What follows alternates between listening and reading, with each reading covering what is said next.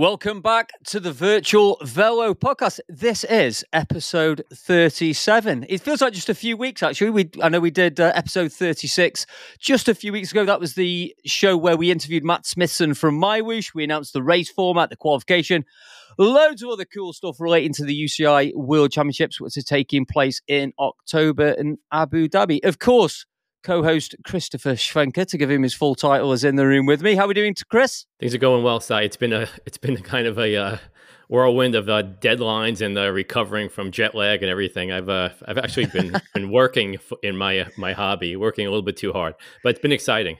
I think that I've uh, you know, and we our guests might appreciate this published four pieces in uh, mainstream publications since I left there three in Cycling Weekly and one in Cycling News. So, pretty proud of it because it's like almost impossible to get cycling esports to, published on these uh, these platforms. So, um, I'm, I'm pretty proud of it.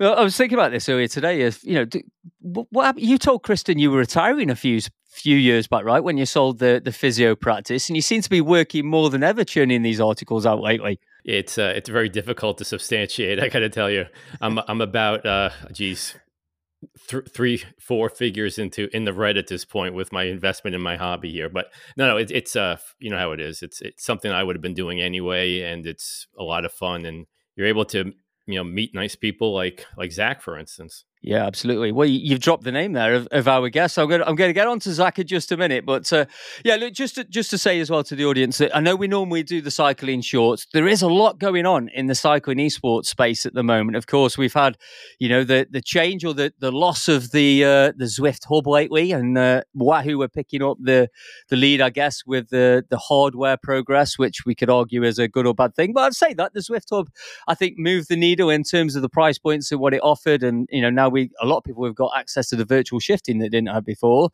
Of course, we've got to talk as well and acknowledge the staff reductions and the right sizing of Zwift that's gone on lately as well. I think we will talk about that in a bit more detail, but I think you know, you and I just respect to the individuals out there and the individuals involved. There's a, a lot of really great people that have have unfortunately lost their jobs uh, with those reductions and stuff. But I know we may cover that in in the future. Also, Chris, I want to say just talk about the the costings and stuff. And uh, we're, we're going to be meeting soon. We're, it's just two weeks. I'm not sure. Wait, it's two weeks until I fly over to the states. You're also going to fly to the opposite side of the states, and we're going to be meeting for the first time face to face. And in fact, we're going to record the next show. I think from Los Angeles. Right? How global is that? Yeah, I'm. I'm almost worried. I'm. You know, what if I don't like you?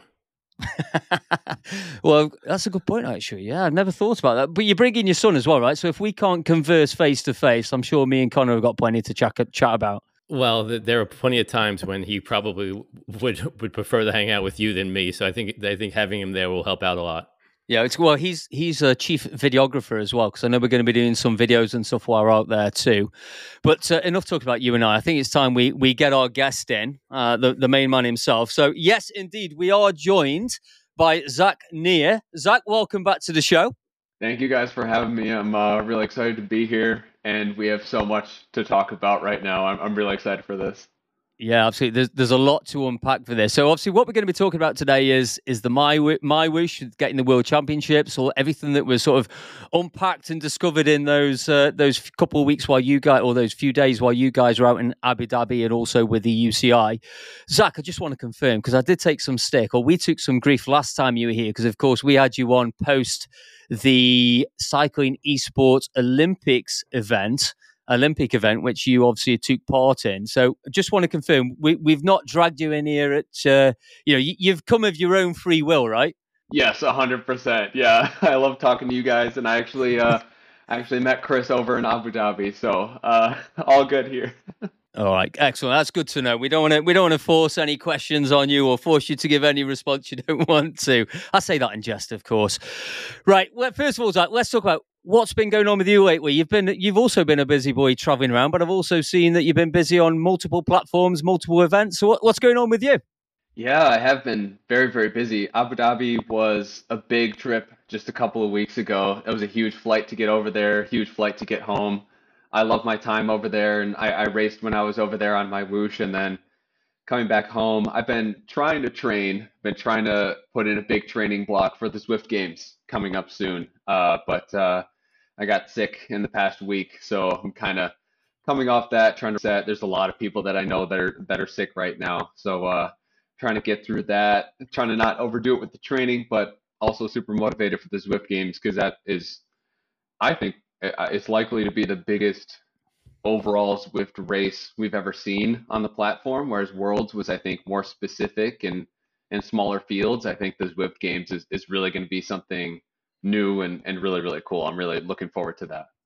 Yeah, so uh, it's it's good to raise that. I had the the start list through today. Actually, I'm sure you've also seen the start list. So there's some. Uh, there's some big names there, and uh, you know, I also saw some younger riders coming through, which is which is also good. You know, and I think that opportunity of that broad spectrum of riders to put himself forward to race against the like of the the Zach Nehrs and other infamous members of the the next pro cycling team or the the next powered by insured cycling team is great. But that's also one of the reasons that I think we wanted to get you on this show because of course, yes, you've raced across across the Echelon Racing League recently the Zwift Grand Prix. You've just said that you're going to be racing the Zwift Games, but of course, I also saw that you, you know, and of course, you've been doing the the MyWhoosh Sunday Race Club uh, pretty much week in week out from see. But I also saw that you did the, I think it was Le Vuelta over on Rouvy, the sort of the indoor Vuelta as well. So t- tell us a little bit about that. How was that? Yeah, so that was actually last year. There was a qualifier race called La Vuelta Challenge. I want to say it was in March or April of 2023. And I'd never raced on Rouvy before, but I saw it. I think it came through my email inbox and it was like, win a trip to the Vuelta if you get top five in this race. And I was like, well, I'm pretty good on the trainer. I don't know who races on Rouvy. I'll, I'll try it out for the first time. I had no idea if drafting was on or off. I had no idea what the course was like or anything. I kind of just showed up and raced it, ended up getting second, and then six months later, I'm flying over to Madrid for this trip to the Vuelta, sponsored by Rouvy. I mean, if you get if you got top five in the race, you get Absolutely. an all expenses paid trip to Madrid for the weekend. Uh, it was it was for the final stage of the Vuelta, and I ended up doing. We had a trainer race over there that was also on Rouvy, and I won that race in Madrid. And the winner of that race, we, uh, my girlfriend and I, we we won a trip in the VIP car during the final stage of the Vuelta. Wow! So we were in the VIP car driving in front of the peloton we took so many pictures and videos, and it was absolutely just insane. That there, there were the helicopters and the TV motos and all these VIP cars with people in suits. I have no idea who that is, but it might be the president of something. I mean, that, that's phenomenal. Absolutely. I mean, yeah. I mean, just to say, we we talk about this. Uh, you know, wanting these cycling esports athletes to become professional. I've heard Madrid. Of course, there was Singapore you know those those were both last year in fact and then we've had like say abu dhabi recently. You live in this jet jet what's the word? Jet jet uh, lifestyle? Yeah i don't know i don't know the word for it but but it is, it is amazing. I, I just the trips that i'm counting up in, in the past in the past year year and a half i've basically traveled all the way around the world for virtual cycling events which is amazing but i think it's it's so ironic as well because the whole point of virtual psych, I got into it during the pandemic when you weren't allowed to travel. now I'm traveling around the world to go do a virtual bike race. Yeah, I think it's great, uh, Zach, that you're able to get this out of virtual cycling because I know that you started on the road with uh, with Project Echelon and you you did a lot of big uh, domestic races and you've almost had you had some injuries and some other issues that prevented you from progressing and it's almost like you have forged an even more successful career and it's taken you to places that you probably never could have imagined. Yeah, yeah, it, it, that's so true. And it's it's really amazing where virtual cycling has gone. I really got into it just I was it was just really interesting. It was something to do during the pandemic. I was so used to racing on the road and, and traveling around the US to do road races. And then when we didn't have that for a full year, I was just looking for something. And back in 2020 and 2021, I never thought it would grow into what it is now. And basically, you can make a career as a professional e cyclist and travel the world for e-sport cycling. It's it's really it's just been amazing to see and to be a part of it, and it also just makes me wonder where we're going in the next five or ten years. You know, I, I, think that's that's you know that's why we're we're here today to discuss all those sorts of things. And Chris and I have spoke about that many many occasions. You know, of of how do we get to the point where you guys, the elite athletes, can become full time and, and get the status that that you guys deserve. And of course, that's why we wanted to get you on today because you've, for me, have this unique perspective because like I say, I see you on that start line. We're not in the same pen, I have to add, on the My Sunday Race Club or any other platform or race. But of course, you do race on multiple platforms, you know, and, and like I say, uh, jumping week to week, day to day sometimes in these platforms. So, what is your feeling on this sort of multi cycling esports platforms, you know, mo- moving forward? Do you think there's room enough for all, all of us? And how have you found it transitioning from one to the other on a weekly basis? That's a great question. I I really in what I do for work, I'm a, I'm a freelance writer, and being freelance is, is something that's really important to me. And it's it's flexible. You can kind of be your own boss, set your own schedule, and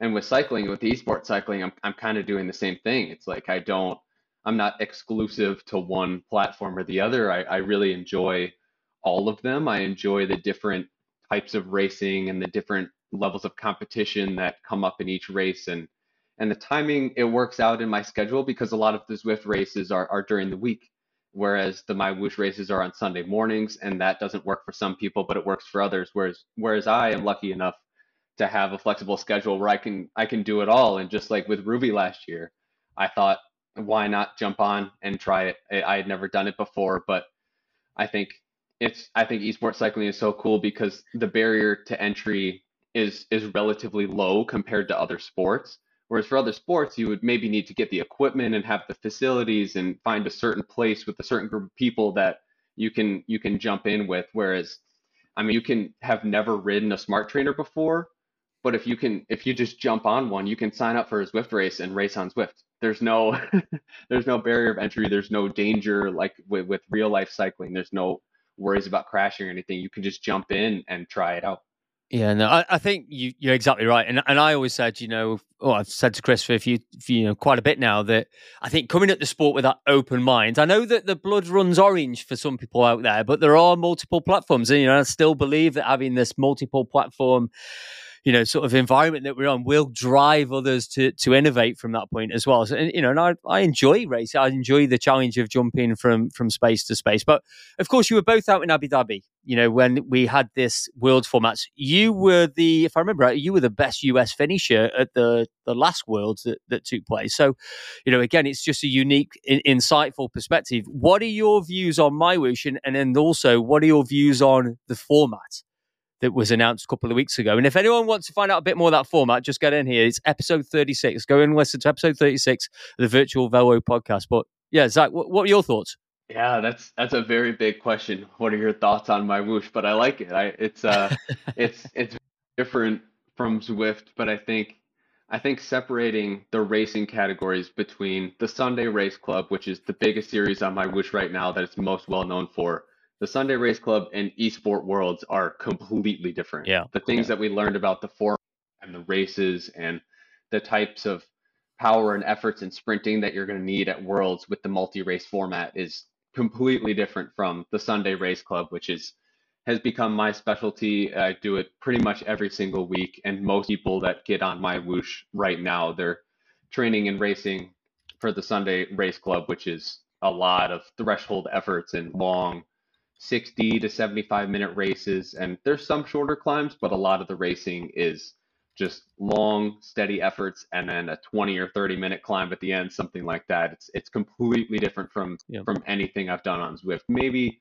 a Zwift race like a one off has been has been a race up the Alp or something like that but on MyWhoosh it's it's pretty much every single week of these long long efforts on the trainer yeah, so you know, I've we've spoken to Matt, and he's he's basically said that the they wanted the Sunday Race Club to just be hard, you know, just be hard. You know, the the strongest guys are going to win. And you know, I, I interviewed Lionel Vujasin this week for a piece on the the annulments. I wanted to try to get down to the bottom of that, and he made a really interesting point to me. He's like, Chris, the the races that I like to watch are the classics, where it's attrition and the strong guys rise to the top you know, with a little bit of luck. But those are the the interesting races when you know that the the just the, the big strong guys, there's four or five of them left.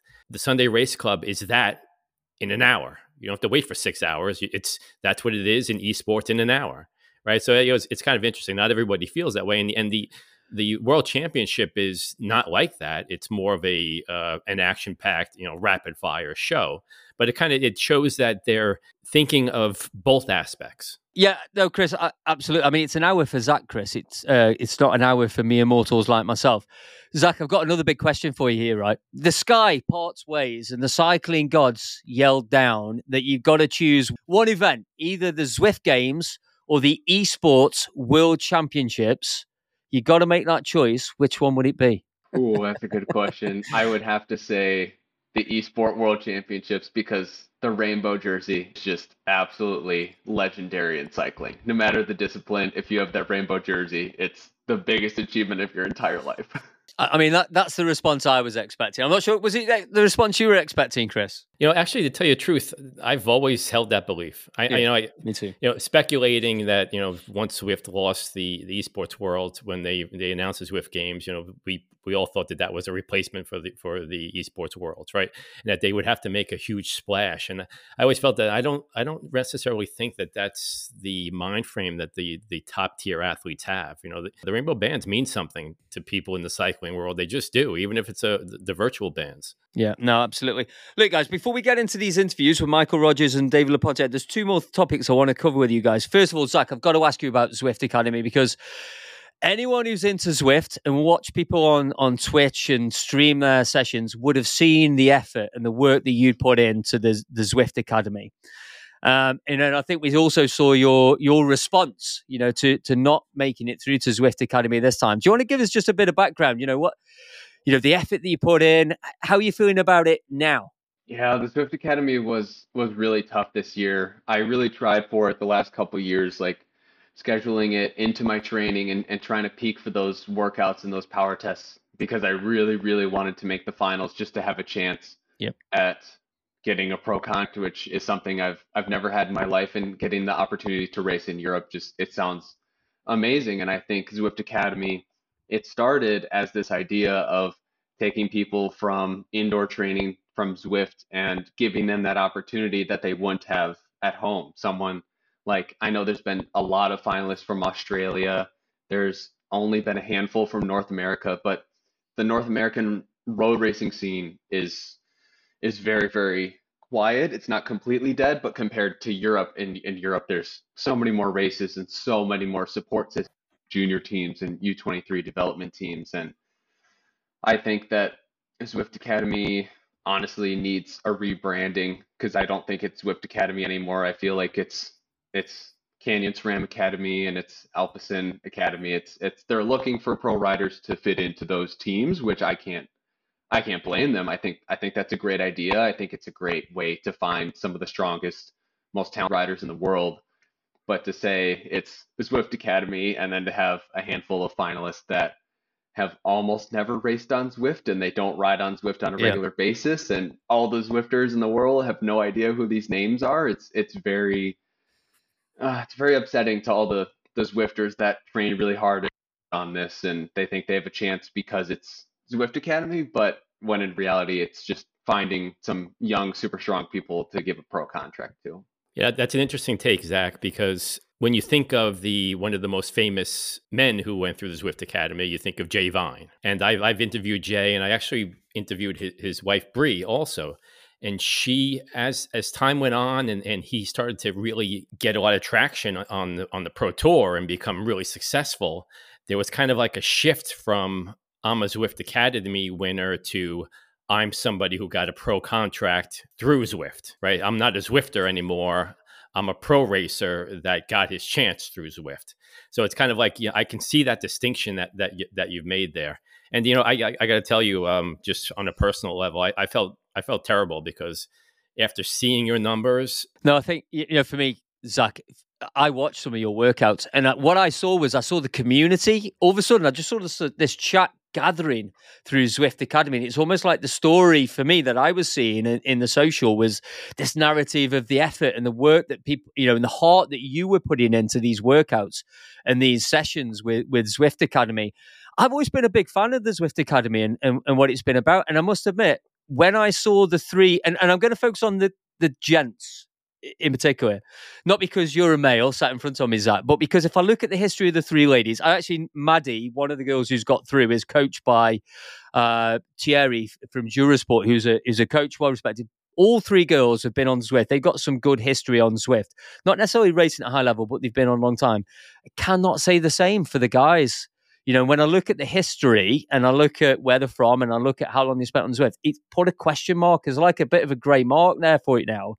And I'm starting to question whether you're right, you know, whether this is they're just utilizing it as a vehicle to get them onto the program. Maybe they're already on the program in some way or already being looked at in some way. I don't know. I'm speculating there, but it it's just got that little mark. But you know, just to finish, I might say the way the community got behind what you were doing, I think it was very inspirational. You know, for me, I, I, find it motivating day out, you know, day in, day out, weekend and seeing the videos and, and how hard you were working to come and get my sessions bloody done because there were days when, you know, you don't want to get on, but seeing someone like you do that, you know, in the public eye day in, day out was, was really inspiring. So really, really appreciate that just on a personal level, Zach. Thank you. I, I really appreciate that. And, and it was, it was really fun sharing my workouts and, and doing those live streams on YouTube. And I've never, had a response like that before to my videos. It was it was really interesting to to have all of a sudden thousands of people looking at my Zwift workouts because streaming and social media is not something that I'm a professional at or an expert at. And then all of a sudden I have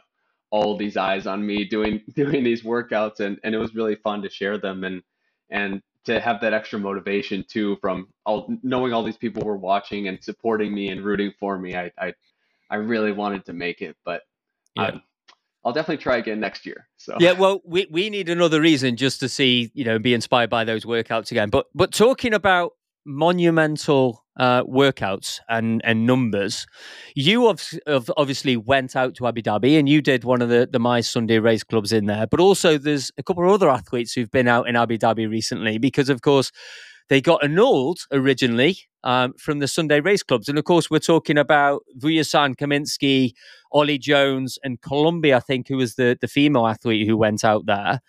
Uh, Chris, have you have you got any updates first of all on on what's happened with those athletes? Well, first of all, when when it went down, Zach and I were there, and I recall having a conversation with him at the final day at the press conference when uh, we were going to you know get the the details about the World Championships, and I, I said to Zach, "This will crush cycling esports if any of those guys are not able to substantiate their results. Yeah. Right. And I think that at that point, and Zach, you can you can tell me whether you felt the same way. Um, you know, people were kind of skeptical. You know, what is the reason why they're doing this? Are they are they doing it because they want them to fail? Do they, you know, they're all from the same team. You know, Ollie Jones, Kaminski, and Vujasin, they're all from the same team you know, are they making too much money? Do they want to take back some of their money? Do they want to not be divvying out to these guys? I don't know whether whether you felt the same way, but there was there was a lot of uh, a lot of question marks around it. So Kaminski and and Vujasin were were flown over to Abu Dhabi. They were there last week. So basically, the Sunday Race Club race on the 21st it turns out that it happened to be a super hard race. I'm sure Zach, I'm sure that you know there was a there was a lot of stuff going on. There was a lot of chasing. There was a lot of uh, bridging bridging back. There was a, a, a ton of uh, attrition. And Kaminski and Vujasin rose to the top. It wasn't necessarily their average power because they had done the same power before, but it was the re- repeatability, like the fact that they could do two minutes, you know, at, at crazy wattages, and then just and then recover and then do it again and recover it and do it again. And the issue, as far as Matt Smithson, who is, is the race director at MyWhoosh, said to me, is that we've never seen this before because pros never have to do that. Right, they never have to do repeated two-minute efforts, you know, back to back to back to back. So there was nothing that that we could point to that that could say that that a cyclist could actually do this right so that was you know the main thing it wasn't necessarily their the entire critical power curve it was much more the recovery so they flew them out there. They set him up with a driver. They had a personal driver, drove him around, and they they, they eventually got him into the headquarters. And the the way that Matt described it to me was that it was it was all business in the beginning, but once they started getting going, it's you know they were making the numbers and, and things were headed in the right direction. So. Um, Zach, I know that this is really interesting to you, uh, being the, the, the data person that you are. So I'm going to read off these numbers. Is, do you do you want to hear this? Is this interesting to people? Yeah, absolutely. Yeah, definitely, yeah. definitely interesting to me. Okay. All right. So uh, Leo did 8.8 for two minutes, 8.1 for three minutes, and 6.5 for 12 minutes, which is fairly fairly solid, I would say. but but Zach will tell you that that's not better than you know Mathieu van der Poel will you know has done in some of the huge races that that he's won. Yeah. Right. Michael Kaminski also he had he actually won the race that day. He did eight and a half for two minutes, seven and a half for three, and six point two for twelve. So I think that I think the point that, that they were trying to make is that they would be solid riders in the pro peloton. Like Zach, would you would you agree with that with those numbers if it was just strictly based upon those numbers? Based on the numbers, yes. What Matt said to me, and that what, what kind of um, really stuck with me was that we did everything that we could to put these guys in the best position to succeed because my greatest fear was that they would fail and he you know if and i think that a lot of people look at what they're doing over there and they say you know is, is it good for cycling esports? Is it not good for e- cycling esports? Um, zach i'm going to ask you when you were there did you get the impression that that they were sincerely trying to move the sport forward? Yes 100% yeah i i am all for this extra testing and everything. It's it's something that I don't know if it's 100% necessary to say it like that, but I, I think it's it's a huge positive. I think, especially because MyWhoosh, I mean, they put the bill on all this stuff. It's the athletes basically show up and they have a few days in Abu Dhabi for testing and racing, and and then it's all good if they can do the numbers. And I think that's that's something that's it's great for esports cycling. It's just it's just an extra barrier of verification. It's just another way to make sure people are as legitimate as possible to put them on on MyWhoosh trainers and do it in the MyWhoosh office and just watch them do the numbers i think is a whole different level from even with zoom calls and everything that you can do at home there's especially people that are tech experts there's sure a million different mm-hmm. ways that you can mess with stuff at home but when they're doing it in person in the office on on MyWhoosh equipment there's really no question about it that they can do the numbers. Yeah. So one of the questions is about the money. You were fortunate enough to propelled up to the podium, which was a, a huge payout for you, right? Basically, relatively. So what they decided to do was they reinstated those guys, so it, it dropped you back down to fifth, I guess. Yeah. Right. Yeah. But they, but you kept the money, and then they paid out those guys too the the amount that they would have won, which for first place I think is like around twenty seven hundred dollars, and second place is like twenty one hundred dollars. So by doing what they did, then that that not only incurred the expense of you know having them there, but they also had to pay out double. So the uh, that argument, I guess, is uh, is kind of like they're certainly not trying to spend less money. They really seem to be motivated to be able to show the world that these athletes are moving the bar, right? They're putting out numbers that that makes them stand out as you know indoor specialists. Yeah, no, I mean, you know, those numbers are, are you know, really fantastic and, and, phenomenal numbers, and I think it's really good that that MyWhoosh are putting the resources behind to to dig a little bit deeper with these athletes. I guess the question for me is, you know, how do we make that more accessible as that that top level grows? You know, because how, how do you do that with you know, if I've just seen the start list, as we've said for the the Zwift Games, for example, there's over hundred athletes just in the males and, and and the same again with the ladies. You know, how do you make that repeatable with all of the the top level elite athletes, I guess. Um, you know, but I guess that you know it comes back to that live events. The more live events the live venues where we can, you know, in fact, I remember that when Matt came, Matt Smithson came up on episode 36 he did said to us you know because zach you did your sunday race club at the MyWhoosh facilities and he, he, i think he said you know i saw zach walk in the room and i thought there's no way zach can put out these numbers and yet you you know you did exactly the same in there. But i think you know what what he also said is these top level cycling esports athletes like Zach and Vujasin and Kaminski and Ollie Jones and the Bruns in the world, you know, I'm in some of the, the coaching group of some of these top esports athletes. They are training in a very different way. They're training to repeat these efforts.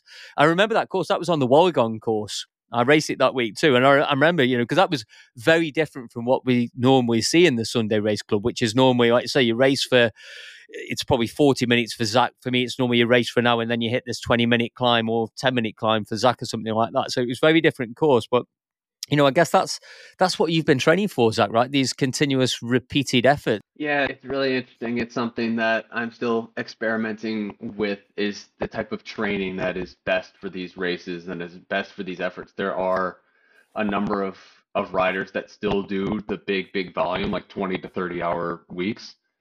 And then there's a lot of guys that do eight or 10 or 12 hours and they're they kind of end up at the same level. And it's so hard to know because some athletes are older, some are younger, some have a different training history. Like some used to do high volume, but now they do low volume, and that seems to work for them. And I'm kind of experimenting with stuff all the time to see what works best for me. But it is it is really tricky to know what it, what is best for this type of training because I think this level of esport cycling every every single week the highest level of esport cycling keeps getting higher. It's like a tenth of a percent higher every single week. So every single week, there's guys setting new power records for esports cycling. Like no one on a smart trainer on this power for five minutes.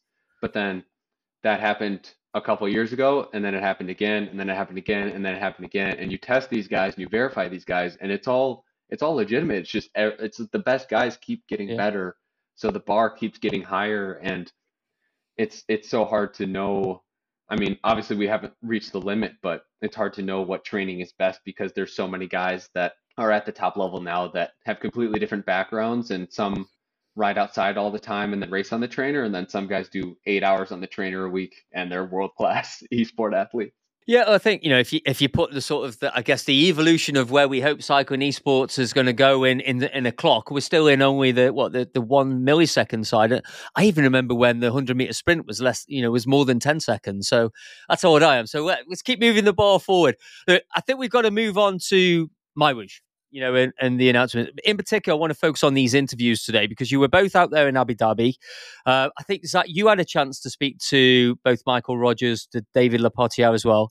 I am right at the end. Don't let me forget. I need to ask you about riding with Tadej Pogacar as well, right? Because you you rode. The, in fact, let's ask you now. You rode with Tadej Pogacar while you were out in the Middle East as well, right? We we were in a big group of probably 120 people, but yes, I was in that group. well, that was the first of the uh, three group rides that we did where Zach wasn't getting attacked by uh, by all the other cycling journalists that were there. It ended. It, it, it, was like the the classic get a couple cyclists together. It was just guys were just attacking each other, and you know, it it was it was really crazy. It was funny, but I can uh I can vouch for uh, the fact that Zach can ride his bike uh, very fast. I hope you weren't half wheeling Zach, were you, Chris? You know, the the first day it was the I made it to the final group. There was like four or five of us out of the twenty something journals, and I thought that I was doing really well. And then Zach turned to um, the other this other uh, Danish guy that was there with us, who was obviously super strong, and they both said we weren't riding hard. Like, oh, thanks. Right. That's like that's like the classic thing to say, but I think that they were actually were. It's genuine. I think that they actually were. Yeah, they yeah. they weren't riding hard. Only only I was. We were working pretty hard. That that crosswind out there in the desert was was pretty wild. yeah, absolutely. That was a, it was a fun time. It was a fun time to be able to get out there and and uh, you know actually it's a good time to ask you. You know, we got a, the one of the reasons for for going out there, and it was kind of obvious after we we've got you know taken to all these different places is to be able to report on the cycling infrastructure that is you know being invested in in the UAE. What, what, was your impression of that? Do you get the idea that it's a sincere effort to improve the fitness of, of the citizens of the UAE to to give them access to the health and fitness options? Yeah, it's a great question. It's it's one that I've thought about a lot since I was there because I think the cycling infrastructure they have there is amazing for recreational riders but I think for people that are more serious about road riding and, and like to do longer rides or longer training, three or four hours, I think it's really, really, really hard because if there's these spots that we rode either on like a cycle track, like a closed cycle track, or even like one of the islands that we went to, the whole island basically was a cycle track with no cars, no intersections or anything. But if you don't live right next to one of those, you probably have to drive there and to get between them there wasn't a lot of there weren't a lot of options. It, it sounded like it was mostly highways and interstates connecting the different parts of abu dhabi. So if you wanted to ride between the tracks or something like that it, it sounded like it wasn't as welcoming as it would be in places like i don't even know places in europe maybe Germany or the Netherlands or, or places like that that are more used to having bikes on the roads next to cars. Out there, it sounded like from the people that lived in Abu Dhabi eh, or that live in Abu Dhabi right now, they said that cycling is so new out there that drivers really don't know how to interact with cyclists. That they give you a lot of room over there, yeah, but yeah. they're just not used to it. They're not used to even in the US in places like California, there's weekly group rides with 100 people that ride on a road with cars, and the cars are used to it. But in Abu Dhabi, it sounds like it's like a cycle track here, and then 10 kilometers away, a cycle track here, and then 10 kilometers away, a cycle track here. So to do longer road rides would be pretty tough. But if you're a recreational cyclist that loves doing laps of a private cycle track with no cars, it's like the best place ever. Which I think is really the point. You know, if they're trying to be the fittest nation in the world, then that's what they're trying to cater to, which uh, which uh, certainly makes sense, right?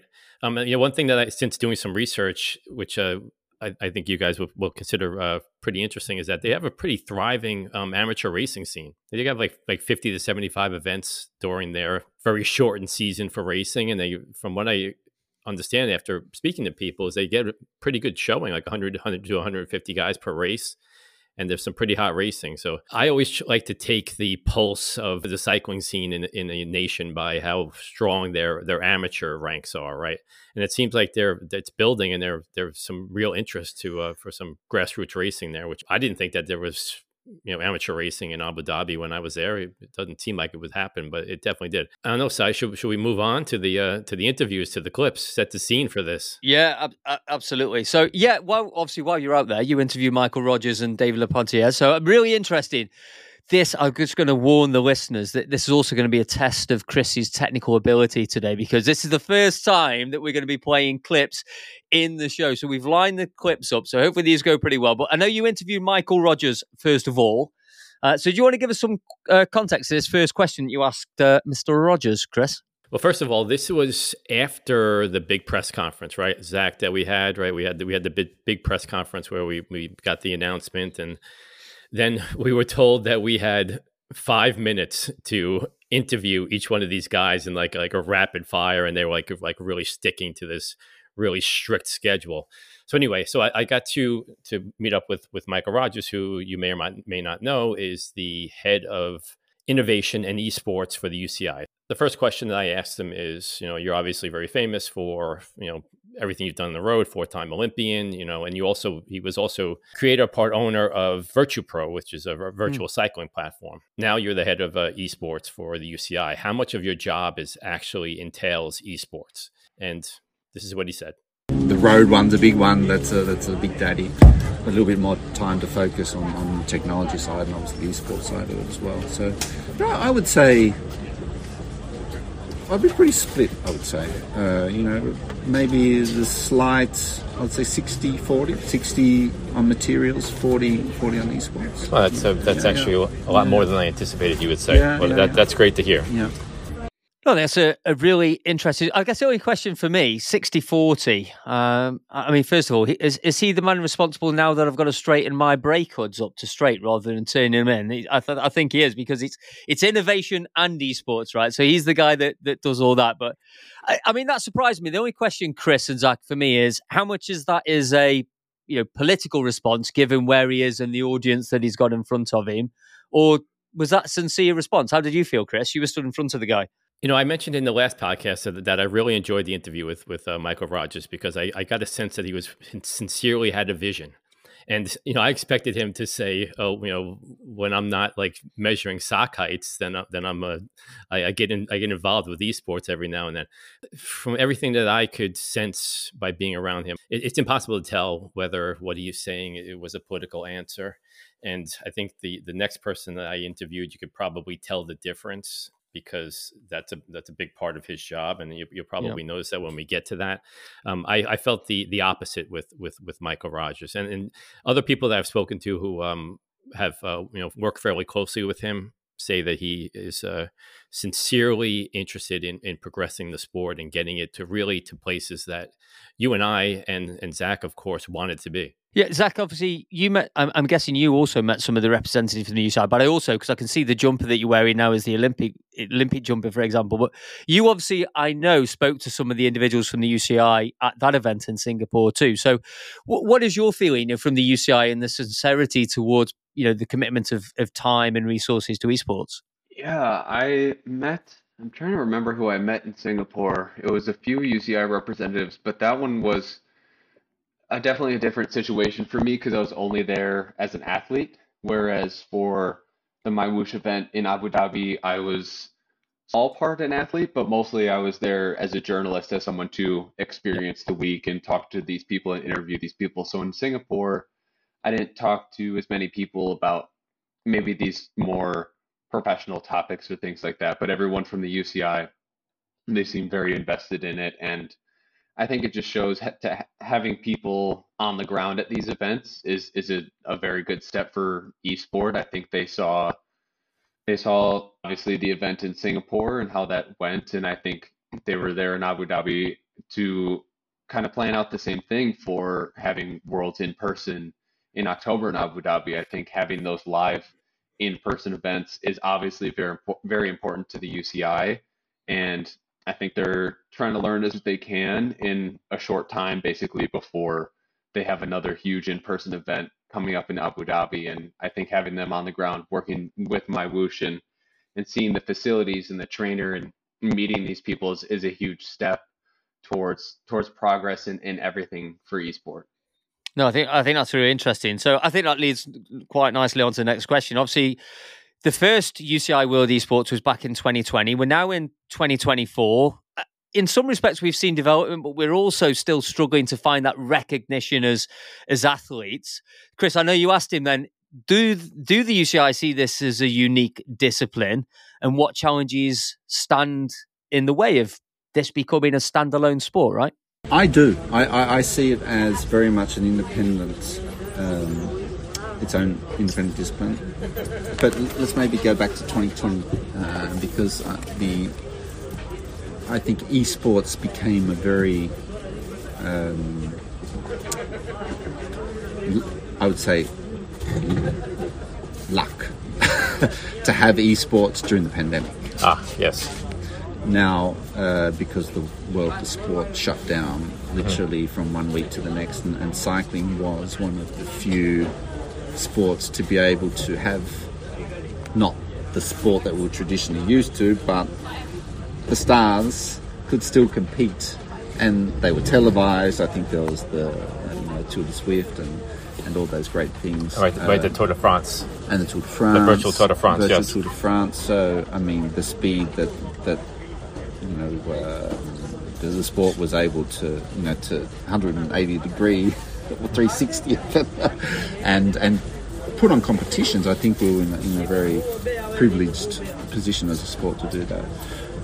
Fast forward, I think, a couple of years where the pandemic is finished, I think now where we've seen esports kind of develop into a more kind of up and coming talent. You know, we've seen Jay Vine go through.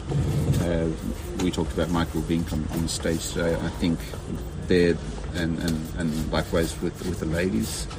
Um, I, I see it as um, its own its own discipline because I think it speaks another language to younger generations.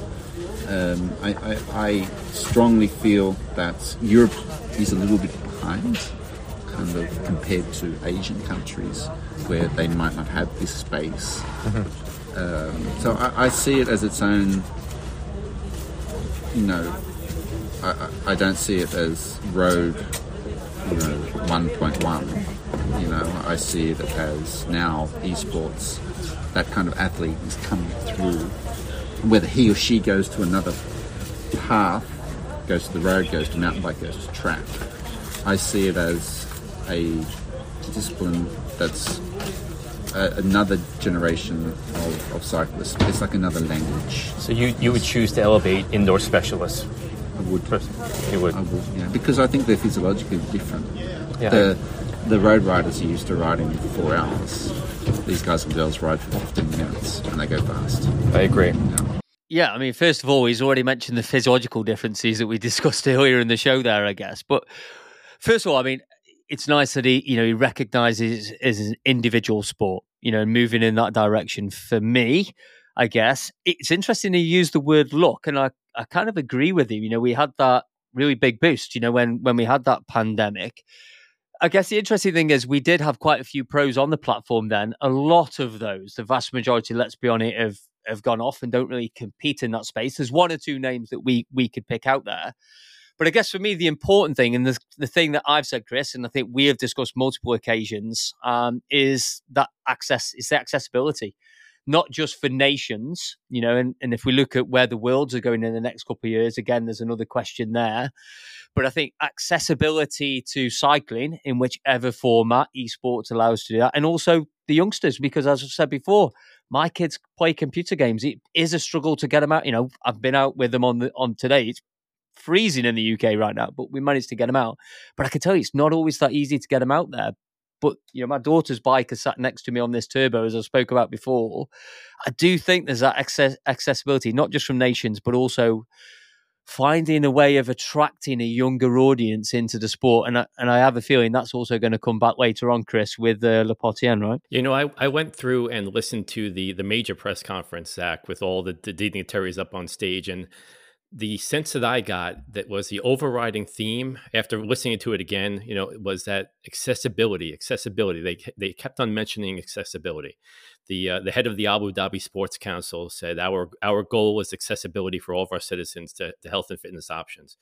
The head of the Abu Dhabi Sports Club is that we, we're, we're giving accessibility to the younger generation because we want to find the first Tour de France rider from the UAE, and we want to be able to offer options to female members of our population through cycling esports because they may not feel comfortable riding with men. And also the the fact that 20% of the riders in the, the esports world championships are going to be selected through the MyWhoosh public pathway and that all is because they want to give it accessibility to as many people as possible from emerging nations from people that don't you know perhaps weren't able to make the qualifiers and accessibility came up so many different times i know i think it you know that's one of the major advantages of cycling esports and virtual cycling I agree. I, I think that's something that I've really noticed in in the past few years as the American road racing scene has has died down is that these races are so hard to run and it's so expensive and it's so hard to find the right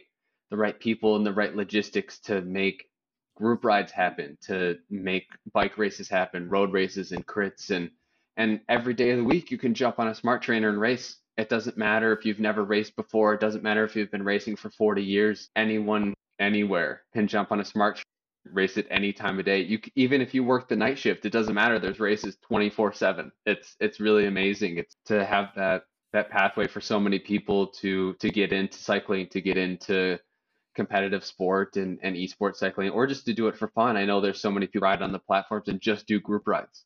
There's so many people that don't live in a place that cycling is very popular, or maybe cycling isn't even that safe. Maybe they live in the middle of a big city, but you can jump on Zwift and do a group ride with 200 people at any time. Yeah, no, you're right. The, the accessibility, the immediate thing just popped to mind. I think you brushed upon it there, Chris. Was was female cycling, you know, and, and ladies in cycling. You know, that does, you know, we spoke about it with Ashleigh Moolman Pasio, didn't we, on the podcast we did with Ashley there, and you know, the the pathway, you know, the explosion that we've seen not just in the media but generally in the sport of cycling with with you know on Zwift and many other platforms has has been immense. So yeah, it's good. All right, Chris. I know next you asked him about, you know, uh, Michael, what is your short and long term vision for cycling esports, and what will the UCI do to ensure we meet those goals? I, short term, I think that we will start to strategy will start to layer into the sport. Oh, thank you, Mina. Um, I, I, say that because right now it's still very much we, we live in a, a, world of per kilo, and that's a very important metric. But it, it has this tendency for the same athletes to, you know, they're just the strongest. Um, I see in the short to medium term, I, I see more strategy coming, and that's what we've tried to s- step towards for example, I'm really curious to see what happens on, on the yeah the the, the the, the new World Championship format is very interesting. Yeah, because are you going to have athletes going on their own to the sprint, or they have a whole team lead out? It's it's very intriguing, and, and this is why we did it because we believe more strategy needs to come into it because otherwise the strongest riders will just win all the time. But if you are able to maybe outsmart the strongest because you're more strategic and vice versa. I think that creates a really interesting uh, perspective. Now, I think of it as I, I like to make the example of a weightlifter. There's not much strategy in weightlifting. Mm-hmm. There's technique, okay, but at the end of the day, strongest guy or girl wins. On the other side of the graph, you have chess, which has got unlimited strategy, okay, but not much physical. Mm-hmm interesting. I'm not sure he answered the question as much as such there, Zach. But yeah, what, what do you think, Zach, about what he said there about the strategy versus the the watts per kilogram? I think that's a really interesting question and discussion that not many people have in e-cycling. But I think that I really like the the inclusion of strategy in these top level races. I think to have it 100% watts per kilo base would be it won't be much much of a sport then. It would it would be just it, every race would be a time trial, and I don't think anyone wants that. I think there needs to be some element of strategy, but not too much. I think. Um, I don't know if any any of the audio clips touch on this, but I think the gamification in esport is is another interesting topic, and I think there's some platforms that have used a lot of gamification, and, and that scares a lot of people away, especially more traditional cyclists. But I think the strategy is, is a really good inclusion because I think it, it makes it much more interesting and more dynamic. You can have more opportunities for more riders and different winners because if it's just a watts per kilo contest, it's going to be the same top five every single time. And I, I don't think people want that in esports cycling. I think that's a really interesting point you've got there because when he was talking about strategy, actually the word gamification popped into my head because that's the word that you know the the orange Zwifters that use all the time increased gamification and you know the the power ups and things like that. And I think I'm trying to think, Chris, who we spoke to when we said that you don't want gamification for the sake of gamification. You know, adding you know sort of game like features in just to you know which is great in some context you know being able to throw throw things or hit you know magic things on the floor that make you go faster. But i, I don't know I, I, need a little bit of time to think there of would i prefer to be able to make strategic decisions just tactically or what's the difference between that and gamification about when i use a power up or you know versus when i make my break? I don't know. Chris what do you think well, he did go on to say there was another part of the answer to that question is that on his own platform, they did a lot of analytics of what's in, what drives the users and what engages the users. Um, so, like I know that they're they're working on that in the background, trying to figure out different ways to to engage the, the normal cycling esports uh, user and get more people involved. I didn't ask a question about gamification. You know, th- thinking back, I probably should have, but I was actually wondering uh, what kind of a response I would get to this next question, which was, what factors influence your decision to move from longtime partners Zwift to MyWhoosh? And this is what he said.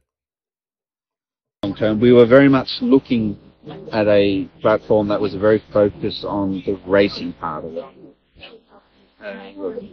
we were very excited, particularly what MyWhoosh is doing over long term. We talked about strategy elements uh, we're also looking for a platform to engage with the national federations because we, we see it as a kind of multiple, multiple level and, and we, we are an international federation as national federation as our members. MyWhoosh was very, very flexible about what they could offer the national federation Matt and his team are, you know, are working, making customs, allowing them to put their own advertising in, allowing them to uh, to be a lot more flexible. You know, their, partners uh, are all part of what MyWhoosh can offer the National Federation and, and give them a platform to also expand these sports in their nation. And the beauty of that was also longer term. I think a lot of our national federations, the feedback that we provide is, you know, on this year-to-year basis because we are a little bit in the infancy of opposition. It was really hard for them to commit resources within the national to be able to take this maybe around for school and coach. Coach not road, track. Um, so on that short-term basis, I think it's very difficult for the national federation. Let's think about the stuff allocate resources. But over a longer term uh, deal that we've done now for three years, I think there starts to be a runway uh, that pick up and start to be a lot more. Great, great. Just to say that, I, I have to apologise for the quality of that clip, but Chris, they were playing Coldplay in the background. And obviously, we can't play commercial music on the podcast or YouTube or anywhere like that. So I had to work some magic to try and remove the background audio in that clip. So hopefully, everyone got that. We will have to maybe just uh, annotate that somewhere in, in the description too. It was kind of funny when the music came on. So I found out afterwards that Matt had prompted uh, Roger and said, "Listen, Chris is the only guy you know focuses strictly on cycling esports. Five minutes is not going to be enough for him." So I was they they, they turned on the mu- yeah they, they turned on the music. They were trying to like push me out the door. So he and I like kind of tried to like move into a corner and continue talking. So it, it was uh, I was just like I was like so stressed out. I was like, "Oh geez, I finally got the guy I want to talk to, and now now they're doing this to me." But anyway, so there were uh, many very telling statements that he made and you kind of did it was kind of cut off in the beginning when he when i asked him you know why did you switch? And he, he immediately said long term. We we need somebody who's has a long term vision for cycling esports. Very telling for me how it reflects upon the, the other bidders for the tender right? The other thing that he said to me was we were looking for a platform to engage with the national federations. Okay that seems like something that you would want them to do, right? And then allowing the federations to be a lot more flexible and work as partners with MyWhoosh. So it kind of, without actually coming out and saying it, he's he's basically letting you know what things he wanted to be changed in the past and why he's going towards the future. Yeah, which absolutely is, is interesting considering I don't think they were MyWhoosh, particularly talking to any of the national governing bodies before. In, in fact, Chris, didn't you do an introduction to the team for USAC, for example? Well, just because they weren't in, in touch with USAC doesn't mean they were in touch with other national, other national governing true, bodies. True. Yeah, you know, I did I did make that uh, connection there, and, and I found out this week through sources that they, they've had some pretty meaningful conversations about uh, qualifying series and other things like that. But no, I've also um, been in contact. I, I, interviewed head of esports for for Danish uh, cycling and also for uh, Brazil and France, and they've been in talks with MyWhoosh for for quite a while now. So they have somebody whose main job is to work as a liaison between the national governing bodies. So yeah, they they they seem to be very much prioritizing that. And what they said that they will do is you will totally re- rebrand our game so that it reflects your logos, you know, everything, the, the jerseys, we'll do, do whatever you need to do to make it as appealing for you to to get on, get your national governing body and and your your you know your racers over to us. I, I, guess if you're using a gaming engine that's used pretty broadly, it's probably a lot quicker and faster that you could do those kind of uh, personalizations. All right, we've asked uh, Zach about his perspective on multi-platform model, but I also think you asked uh, Michael Rogers. So let's play that clip. What is your uh, perspective on the multi-platform model, and does it pave the way for an international calendar and a ranking system? Yes, it does. Yeah, yeah. We we are we are developing now. Yeah, we we'll, we'll get there eventually. It's it's so what what's very interesting here is the the the platforms are in essence commercial entities uh, and and of course they have their, their commercial interests, you know, and, and a lot of data in there. The UCI plays a role of of uh, I think uh, the ability to bring people to the table to talk to talk about standards because if you you know com- compete on on platform A today, you want some kind of absolutely. Um, similarity in platform B, C, and D. Um, so we're and, and, we see again our national federations kind of at the, at the centre of this because that's that's the pathway that we work for. We we want kids to develop. Let me rephrase. We want national federations to provide solutions down so kids can go up. Right. You know, through uh, you know through through the ranks and go to the Olympic Games and, and, and go on to bigger and greater things. So. Um, standards, I, I, think, across platforms and and, and, um, and, athletic integrity. I think we've still got a lot of work to do there to ensure that the performance is real. What's really interesting to me, and, and I don't know if it's just because he's in front of you, Chris, because obviously you're quite knowledgeable when it comes to cycling esports. And, you know, I know Matt, Matt Smithson said to me that in terms of the journalists in the room, you and Zach were, you know, the most knowledgeable people in the room when it came to cycling esports there, that he clearly has a vision but it, he he clearly hasn't been used to articulating that vision on a frequent basis. You know, maybe if I if I did ask him about you know the the brake hoods being turned or not, he he could maybe articulate a little bit better about the response to that. But you know, I think if you've got the time, you can obviously dig a bit deeper. He clearly has thought about it, but it's just not flowing in the same way that it, it probably does with the, with the road stuff so far. But Zach, it was interesting. Again, you know, he raised up some points and he came back again talking about that vehicle to bring the youth through in a way as well, right? Yeah, I I like I like the message that he came through with there, but the one word that stuck out to me was the standardization, and that's something that that I've been thinking about a lot. And I know Chris has written about standardization recently, and, and mostly with trainers. And the deeper I've dived into the data, the more frustrating it is because there's uh, we we just need a, a trainer standard, a standard specification because the level that racing is at now and the amount of money on offer is that people are making full-time livings from prize money in esports cycling.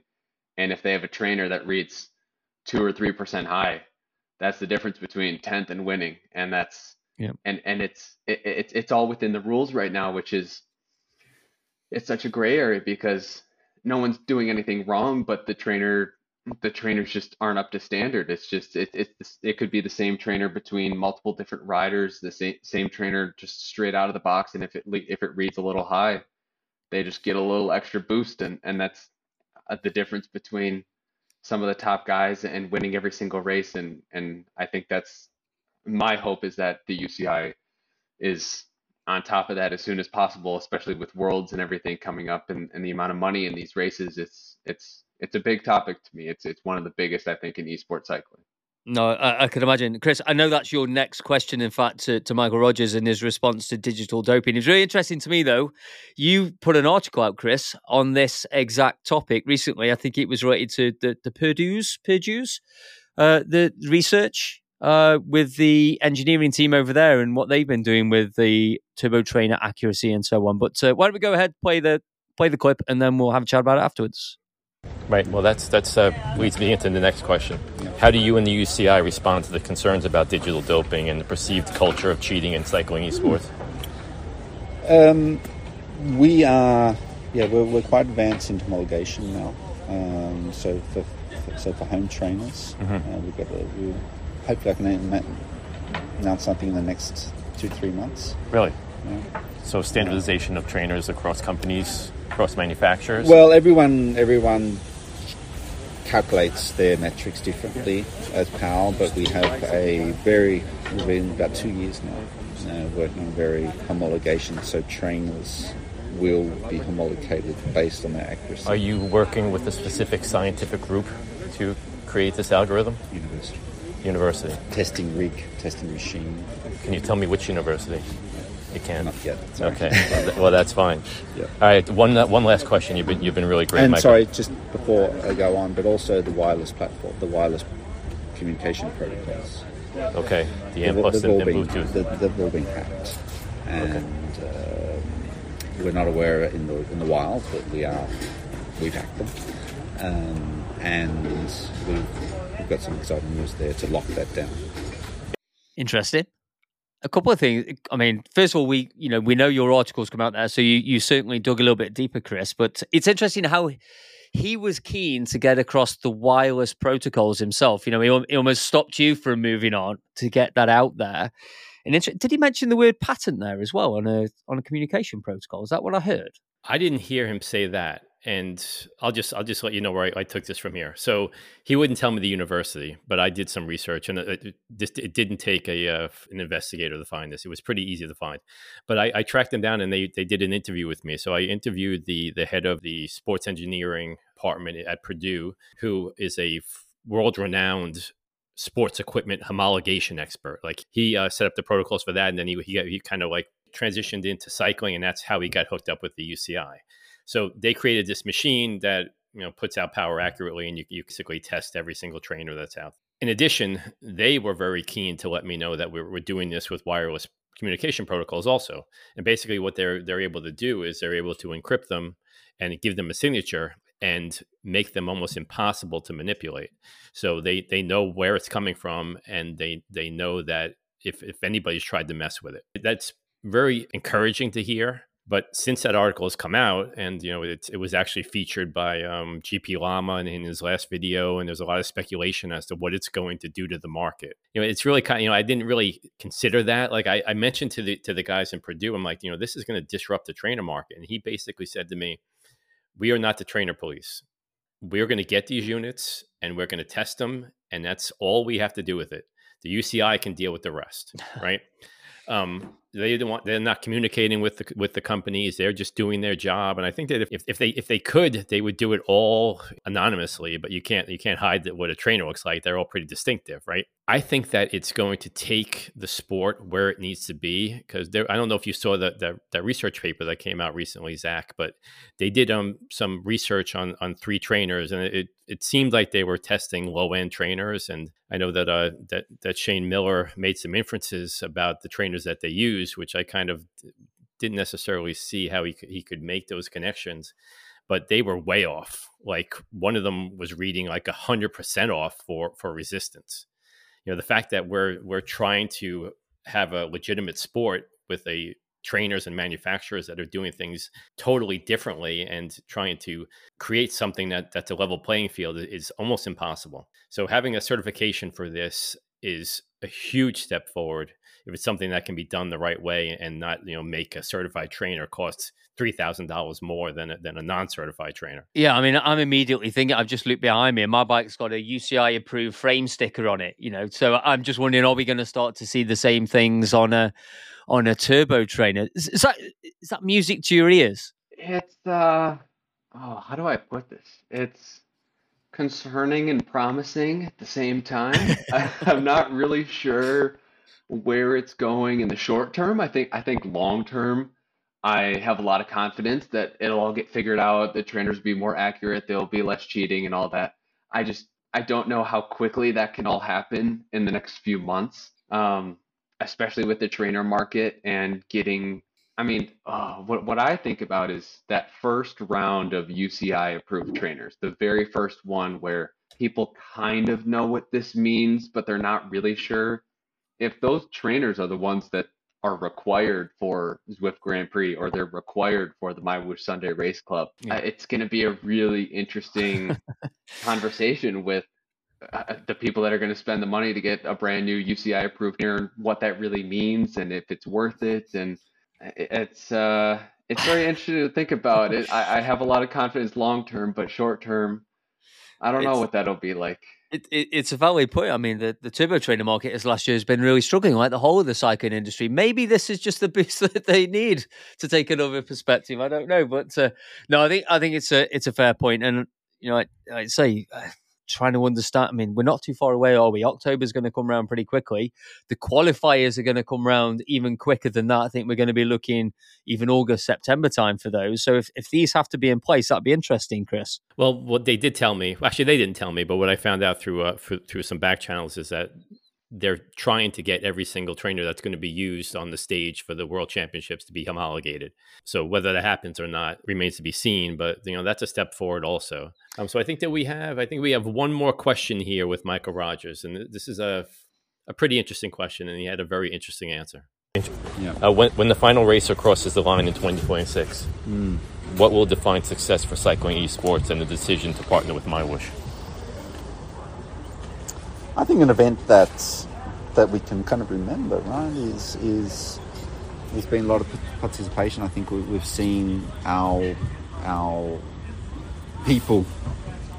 I think from the public have a pathway to get through the final. Now, whether a person from the general public can line up against the best athletes in the world, you know, the future will tell us. But I think if we have the best athletes in the room competing each other, it looks great. It's it's a great production. It's great, and and there's whether it's a thousand or a million people watching it, I don't know. But I think if we can get those main elements and, and have a successful, well broadcast event right, that is written about and is maybe televised and watched, I think we can be happy with that. Well, I'll write about it. Yeah, you, yeah, can, okay. you can be sure of that. Thank you very much. You've been fabulous. Yeah, absolutely. It's uh, a great interview, Chris. How, how, did you feel on that last question, Chris? Um, th- there really wasn't a lot there. A memorable event. I think they were all asking for that. a million people or no people watching, um, we could probably agree on somewhere in the middle. I think that that question he could probably uh, give a lot more thought to and then answer that to me again because in my mind that's basically the way that you made the decision to go with MyWhoosh in the first place right you're you're looking towards the long term you said that to us in the previous question or the question before i was hoping for something a little bit more satisfying out of that answer but we were they were also uh, turning off the lights yeah, absolutely. Well, it'd be interesting to to get the response from the, the head of the UCI with David Lappartient, of course, because this was your your next interview. Did you you did interview David afterwards, right? No, actually, I interviewed David first. So yeah, I went to I went to to uh, Michael Rogers afterwards, and that's why they were close. Like like these guys were in the bus, and I was like running to catch it.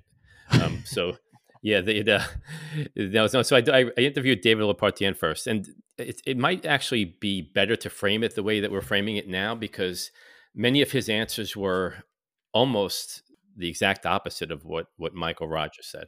So the the first one I, I, asked the same exact question of Michael: What is your vision for cycling esports? And this is what David Lappartient, the president of the UCI, told me. Uh, what is your vision for cycling esports, and do you see as a unique discipline that will stand alone with the popularity of the other disciplines? It's not completely a standalone because I, I believe it's clearly a bridge with other other disciplines and and um, and really a way to uh, first of all enlarge cycling everywhere and more specifically in big cities where it's quite challenging to, to ride.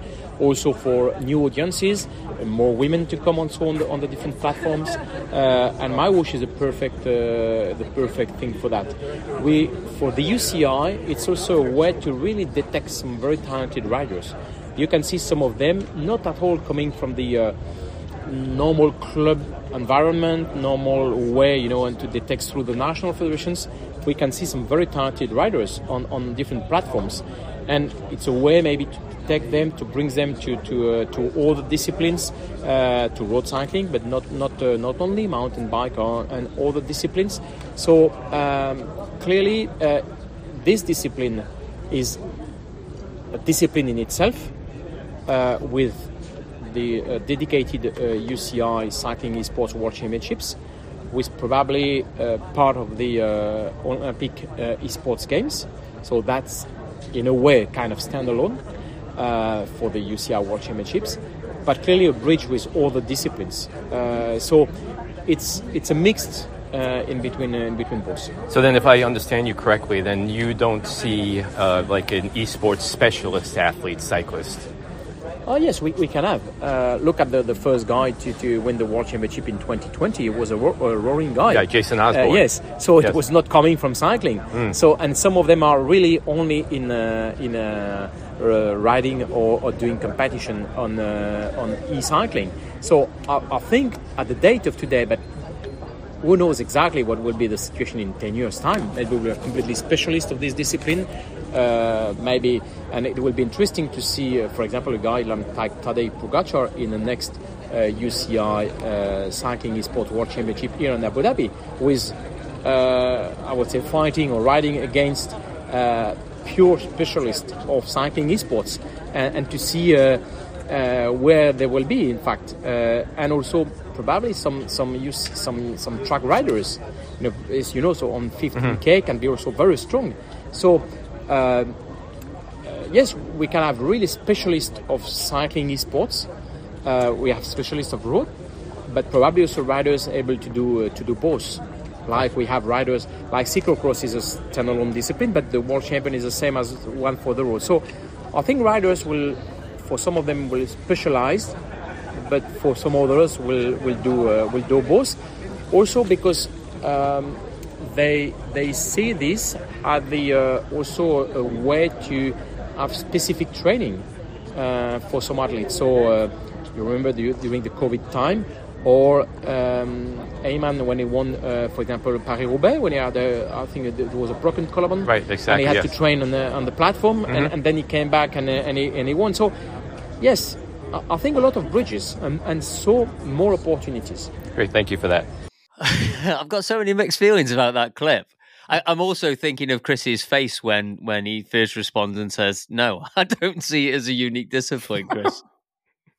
no, it was like I was like, oh, geez. I, I, I got the sense when he was ask, answering that question that he wasn't like answering it to me. He was answering it to the guys that were on the stage that we just you know just had the press conference with, right?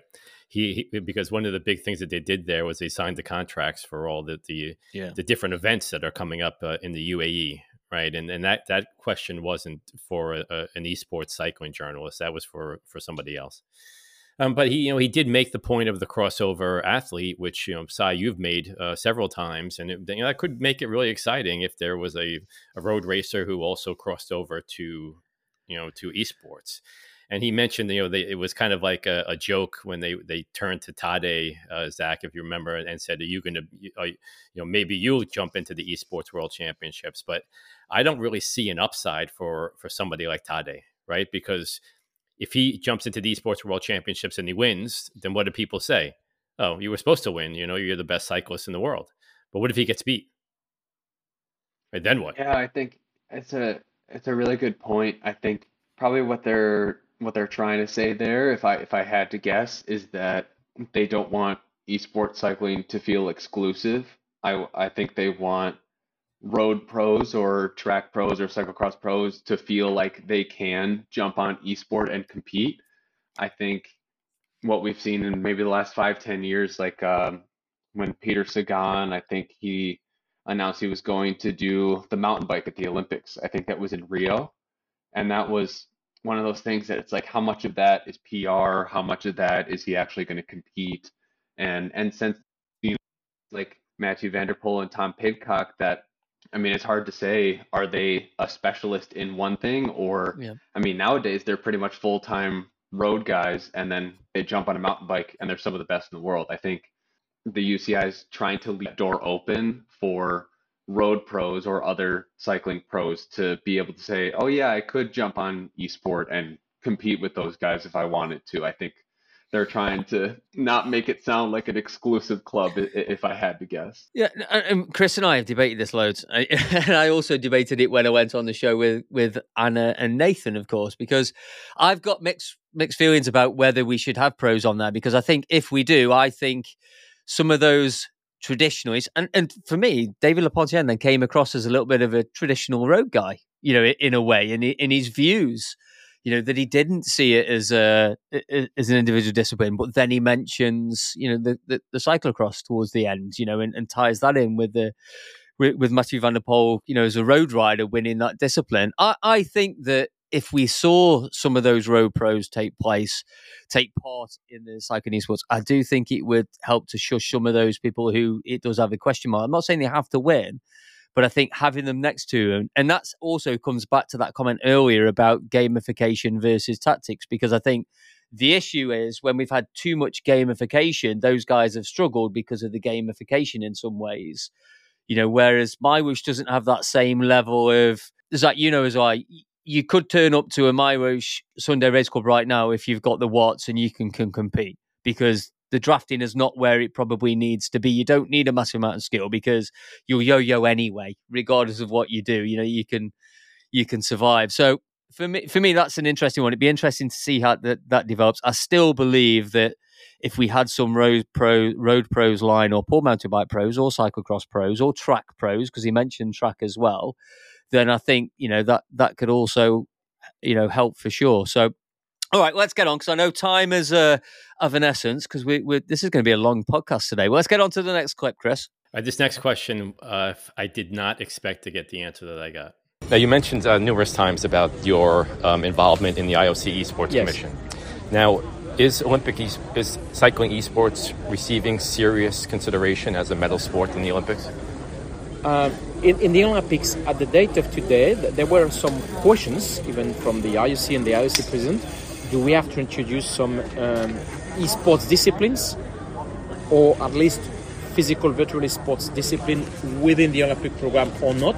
At the date of today, the, the choice of the IOC is more to have dedicated um, Olympic esports games, and that means that the, the gaming, the sport simulation or the physical virtual activities will be part of this um, Olympic esports games and not directly of the uh, of the Olympic Games. So that's the situation at the date of, of today. Of course, what could be the situation in 10 years? It's so disrupting in this world, in period of time, but it will start from 2025 and at, at, at, the date of today, and it's clear in, in 20, we, we don't discuss about 2028 having, uh, you know, uh, cycling esports within the, uh, the program. But of course, uh, in the, uh, in the uh, Olympic esports games, yes. Now, do you think that the sport of cycling esports needs that designation to be viable? Like, do we need that to go forward for this for, for the sport to sustain itself? You know, we have a strong sport. It, so the, the sport cycling in itself can survive uh, without esports. Uh, but I really see this as a uh, as a kind of way to to really enlarge our audience. Uh, you have a lot of riders riding every day on the on, on, on this platform, uh, but also giving more opportunities to have physical activities. Uh, if you take, you know, two weeks ago we have we had ice on the road in Brittany uh, it was impossible for me to go outside.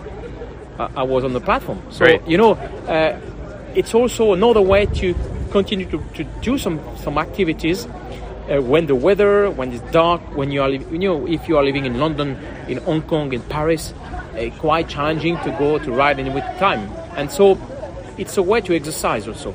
So it's good for the health. It's a, it, it has to be seen as a, yes, as an something more in addition to. Right. You guys probably know I've been chasing this story for a year, right? This whole Olympics thing, because I think that it would be really exciting for the sport and it's it would be a game changer for the sport. So when he told me that, my jaw dropped, right? As as uh, like the you know I'm, I'm pretty passionate about this stuff, and I'm trying to uh, make a name for myself in this uh, the freelance writing scene, right? So to be able to tell the world, you know, the, the first information about cycling esports being in the Olympics was pretty exciting to me. So there were a couple things there that he said which were significant. First of all, all the reporting prior to that was that if there was going to be an Olympic esports games, it wasn't going to be until 2026. So he said clearly it would be in 2025 which contradicted all the previous reporting. But then the other thing that he mentioned was we don't speak about 2028 in LA. When he said that, he was kind of try, trying to say it, but not say it. And my sources tell me that, you know, that you know, we're going to have cycling esports in the Olympic esports series. And from what I understand, I think it might be in Japan, Zach. So you got to get ready for that. That's not confirmed, by the way, but it's going to be in 2025 um, standalone games. But that doesn't preclude cycling esports from being on the Olympic program in 2028. And my sources tell me that there's a very good chance that that could still happen. I think that sounds really exciting and promising. Obviously, Zach, you were you were part of the first one, and, and no doubt you were already thinking about the, the mention of 2025. Just did you hear anything about that? Because obviously, you were a let's say a, a contestant there, or contestant. What's what's the right word? A participant in the 2023 Olympic Esports Week. Had you was that a question that you'd asked, or do you got any information on that, Zach? We had people from the IOC, from the UCI, and also from Zoom. And I remember that question being asked, and at that time, no one had any news, no one had any updates. They couldn't couldn't make any promises if it was a one and done or if it would come back every year for the next 20 years. Um, obviously, they were hoping it would be a success and it would come back every year, but at the time. I haven't heard any updates on that, but it was definitely discussed. Well, it sounds like we're definitely having this transition year of, of nothing happening in 2024 at that level because we're, we're, obviously we've got the new worlds coming, but uh, it sounds pretty exciting for, for 2025. And, and Chris, maybe we we can. Uh, do a quick tour of venues while we're in LA together as well in a couple of weeks for the for the possible 2028. But uh, it'd be interesting also, I think, because there was quite a mixed number of sports in that 2023 Olympic week from chess to taekwondo and, and all sorts. So it'll be interesting to see how that develops as we head towards 2025. And I'm sure, Chris, you'll have your finger on the pulse And It sounds like you've already got your sources uh, lined up. I guess the next question is, you know, do we depend on having Olympic status as a sport? I'm going to let Zach answer this one. I, I have some ideas. I want from the racer's perspective. I don't think esports cycling absolutely needs the Olympic status. I think I think if you want to reach that next level where it is a a global super sport, something like I don't even know soccer or car racing or something like that, that those sports are on another level. I mean, the the professional teams and the professional series that those sports run are, are worldwide. They're flying all over the place to compete every single year. But I think there's so many sports that that do well just in their niche, in their in their home country, in their home continent, or just virtually. I think you can have a very healthy and sustainable sport without that Olympic status. I think with the amount of money in esports cycling right now and the development and the long term commitment in the next next three plus years, I think it's it's in a esports cycling is in a good place right now for sure. Yeah. So I've asked that question of the head of Belgian cycling, the head of uh, Cycling Canada, the head of uh, Cycling, the head of USA Cycling, and every single one of them have used the words "it would be a game changer for us," and it's mainly because they receive the majority of their funding from their their nation's Olympic committees, so they would get and they want medals, right? They that, that's that's what they're that they're in the medal business. So the fact that the sport would be able to produce medals and get eyes on the sport and you know it allows them to invest in it and to, to dump resources into the national governing bodies. So they basically said if, if, if it gets into the olympics then that changes everything for us. It allows us to actually pay attention to it. I think as a as a side note to that it just got me thinking as an as an esport i wonder if if we had a million dollars or whatever in the us to put towards esports cycling, what would we do with that money? Because with all with so many other sports, you have in-person coaching and training facilities and, and all that. Would would we would we move all of our esports cyclists to the same place to train together? Because right now everyone's at home doing their own thing and then they race virtually online. I, I wonder if you gave a ton of funding to a nation, where would that funding go? Because everyone right now is just kind of training at home.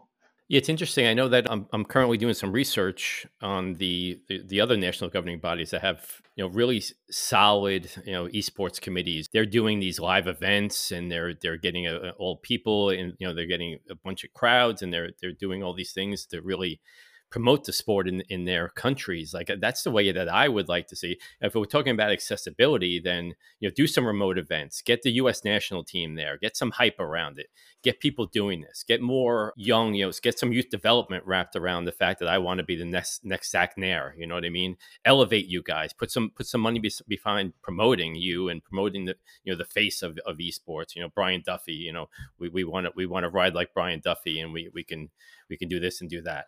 You know, that's the way that I could see that that investment really being utilized in a way that would be you know you know transformative for the sport. It's it's a really tricky one, isn't it? Because you know I, I saw some of the video clips and uh, you know I've seen some of the the live events It's like you said there, Chris, the national governing body has done. We you know we both saw the videos and spoke to the guys who'd organised the French national championship, cycling esports championships. The Danish ones took place recently, and they look like absolutely mega events. But then there is that question mark. You know, Chris and I have also both spoken to people at Zwift, and they continually talk about the accessibility. You know, the reason why they do it at home is because that's what it's based around. The whole industry of indoor cycling, you know, is about being accessible at home. But yeah, so I, I don't know where to sit on that one. I, you know, for me, the live events that I've attended, I've attended a few now, have been mega experiences. You know, and, and it was my, the hair stood up on the back of my end, on the back of my arms when I, you know, watched Usac at the that Olympic event. You know, it was a, a monumental moment, but also it's got to be. I think we've got to find the balance of those two those two things. You know, the, the qualification aspects at home, but also having those live venues for the finalists, not just from an experience point of view. You know, with the crowds and and the sort of the stories that you can build. Um, you know, but also the validation that we spoke about earlier, I think is is a really critical part. But I think you also asked David Lappartient, right, about the viability of, of of esports and whether it's dependent on uh, Olympic status, Chris? Yeah, I did, and you know, after that, I was trying to like set up some questions as to why they're moving into a non-traditional region of cycling, region where there's not a lot of cycling history and try to get an idea of what his motivations were because you know when they awarded the UCI World Championships to MyWhoosh there were a lot of people who basically said that they that MyWhoosh paid for it. So I wanted to get an idea of what he would say when I asked that question, and then use that as a way to set up um, my next question. So here it is. Abu Dhabi will host the Road Worlds in 28 and the Track Worlds in 29. and obviously the Esport World Championships is going to be on MyWhoosh. So it, you've confirmed your belief in UAE as their status as a, a, global power in sports. What factors do you consider when bringing the sport to non-traditional regions of the world? Oh, there are there are many, in fact. Uh, first of all, we believe that for the UCI and for cycling, it's also good because we are the international cycling union. That means that we, we, we must be also worldwide. Our roots, very solid roots, are in Europe. We know that. But for us to be uh, one day back in South America, to be in Africa in 2025, to be here in the Middle East, it's really key. And UAE, they are really building a, a cycling environment it's just about having a, a world tour team. It's about having infrastructure. It's about having uh, venues, equipment, the velodrome here, uh, and and people are riding a bike. Uh, that that's a reality, and and for us it's good to be uh, to be here. They have also an expertise to organize a lot of uh, top uh, class events, of course in different disciplines, different sports. but cycling is is perfect for that. Um, and also uh, because we, we also see here um, the the opportunity maybe to have another kind of circuit of the one we have uh, will have for the next four years. We have very demanding, very difficult circuits for the next four years. This one will be quite different, and probably also an opportunity for a, a top sprinter to be world champion. And at the UCI, we have also, and I'm very careful about that, having different type of circuit in order for the for different athletes to be uh, to be world champion. So that's what we have in uh, in mind. And uh, here, you know, they are able to deliver a, a world class world class event. So that's uh, for us a strong partner. Great, thank you very thank much, you. sir. Thank you very much. It. Thanks a lot. Yes. That's a, a really interesting couple of things we can pull out there, and it's going to lead on to some interesting questions to follow up, I guess. But I, am going to come on to that in a second. But I, I, think it's important to highlight, obviously, the way that the UCI structure the World Championships these days has changed. You know, it, it, and I was lucky enough this year, no, not this year, last year to go to the UCI World Champs up in Glasgow here in the UK, for example, because of course we get all the events now at the same time and, and roughly the same place. So we had the track taking place, the mountain bike, the, you know, the the e-bike stuff and the gran Fondos that I was involved in and, and, and the road worlds, for example, through all the age groups and so on. And I think, you know, if I look at the, uh, uh you mentioned the next four years, Zurich this year, aren't we? Rwanda, you mentioned Africa there, 2025. Montreal, I think 26. France, back in France for 27. Then Abu Dhabi is 2028 for those World Championships. So there's obviously, you know, there's a few developing countries in there in some respects and some non-traditional cycling countries in there at the same time. And, you know, I, I quite like his answer about, you know, the varied courses as well. No, we don't want to see the same riders winning on the same sorts of courses year in year, out when it comes to worlds as well. So I, didn't mind his answer in that point of view. Inevitably, Chris, this is going to lead on to some questions you know that we've already had in the last couple of months as we started to talk about MyWhoosh in the UAE about about sports washing. So I think that's the last question that David Lappartient answered. But uh, yeah, so what what did happen at the end of that interview? So, so Zachel, I, am pretty sure that you uh, that you witnessed this when when you interviewed him, but his press secretary was standing right beside us. So, besides being extremely stressful, it was a little bit constricting. So, prior to that last question, he said, "No more questions," and I was about to ask what would have been a very interesting question to kind of get at the sports washing uh, issue in a different way. So, I was planning on asking him when you enter non traditional cycling regions that lack a historical presence in the sport, how does the UCI distinguish between investments by the host country in public image versus sports infrastructure? so basically, what I was hoping to get an answer to is it's, it's something that I've kind of really been struggling with, Zach, and I don't know if, if you have also since we were there, is you know, we were able to see a lot of things, but there are, a lot of people that criticize what we've done and, and the reporting that we've done because it's seen as if we're supporting a nation that basically is run on oil money, that has a very questionable human rights record, that conceivably, perceptually is investing in all these different sports just because they like shiny things and it, it basically distract from the atrocities that are going on in their countries. I don't know if, if you've been faced with that also and, and what you've done or, or how you've thought of it in your own mind. Yeah, I I don't have a ton to add, but I think it's important to say that with everything I've experienced with MyWhoosh in Abu Dhabi, there was never anything that I was never restricted from anything. There was there was nothing that I couldn't ask. There was nothing that I couldn't see. It was it was all I got I got to experience the country and I got to experience the people and I got to share and write about all the experiences that I had. There was there was was really too bothersome to me and I, I think it was it was good to see that it wasn't all talk with the money and with the promises. It was it was my a very legitimate company and they're and they're doing all the right things in my mind to push esports cycling to the next level. They're fully invested in the sport and you can see that from the amount of money, but they have the people behind that to back it up. Yeah, that's that's a very interesting point because I've mentioned this in the past that all the money in the world is not going to buy you a philosophy. It's not going to buy you the people that are going to have the right ideas and implement the right ideas. So I, I, think that that's really significant to say that you know there are people there that have the the best interests of the sport in mind. In my opinion, I agree. I think seeing and meeting the MyWhoosh people there, they have people that have been in cycling for decades that really understand the sport and they understand why people love cycling and what they love about it. And they're trying to translate that into the MyWhoosh and into the racing and into the training experience. And it's it's it's not all people that are just doing it to do a job. It's people that love cycling and they want to bring cycling to more. I think that was that was really important to see for a huge e-cycling platform that in some ways is is taking over the esports cycling space by taking the world championships for the next few years. They're really taking the lead in terms of the the high level racing. Just to wrap up, I just want to make it clear that there is no excuse for human rights violations. There is no excuse for the oppression of women. There is no excuse for atrocities that occur in a country. That's not some. That's not what I'm doing. All I'm doing is letting people know that there were things that I saw, and you really can't ignore the, the things that you see.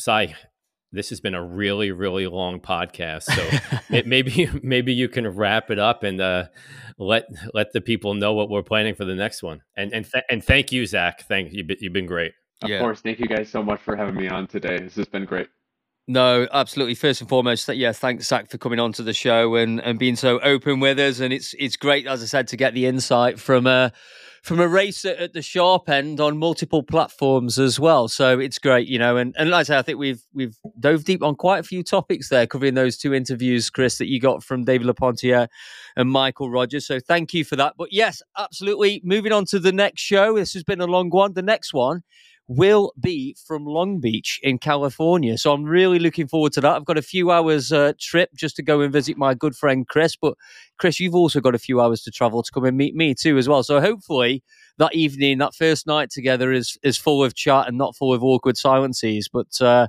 it's about time. We we talk every day pretty much, I would say. So it'd be great to meet you face to face. And of course, not forgetting we have an absolute huge announcement to make while we're there. It's one of the reasons why we're going as well. So, huge announcement to make on the next show. That will be episode 38. Um, so that will be coming out. I would guess that'll be out mid March sometime, second week, third week of March at some point. So keep your ears open to that. Thanks again for listening. Don't forget to like, subscribe, share this podcast with whoever listen, friends, family, fellow cycling esports, and we'll see you soon for another virtual Velo podcast.